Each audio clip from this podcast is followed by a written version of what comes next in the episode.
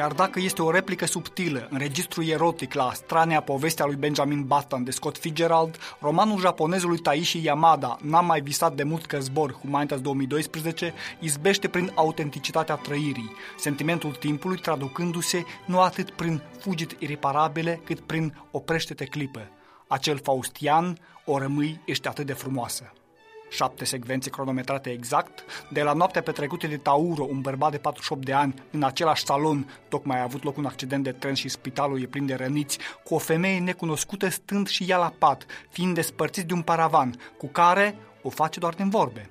La inițiativa ei, pentru ca dimineața să-i descopere, din întâmplare, chipul de femeie bătrână. La clipele când fac baie împreună într-un hotel, doar că de data asta bărbatul are tot 48 de ani, iar Mutsuko arată de cel puțin 45 în care, de la o întâlnire la alta, femeie de 67 de ani întinerește văzând cu ochii, ceea ce face să le sporească angoasa. Nu te mai uita așa la mine, ca la cineva aflat pe patul de moarte. De fapt, nici nu vine să cred că voi muri curând. Dacă voi continua în ritmul acesta, următoarea etapă va fi să mă transform într-un bebeluș. Asta după ce și-a recăpătat corpul de femeie de 42-400 de ani, apoi de 20 și ceva, apoi de puștoaică.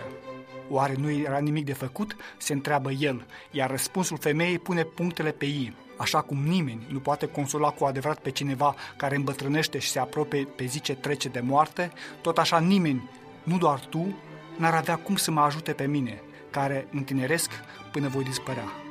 N-am mai citit de mult de la Să nu mă părăsești de cazul Ishiguro o carte atât de crudă, tocmai prin gigășia pe care o degajă și abia aștept să o recitesc cu încetinitorul. Păcat doar că nu va fi ca prima oară. Pentru Radio Europa Liberă, Emilian Galai cu Păun.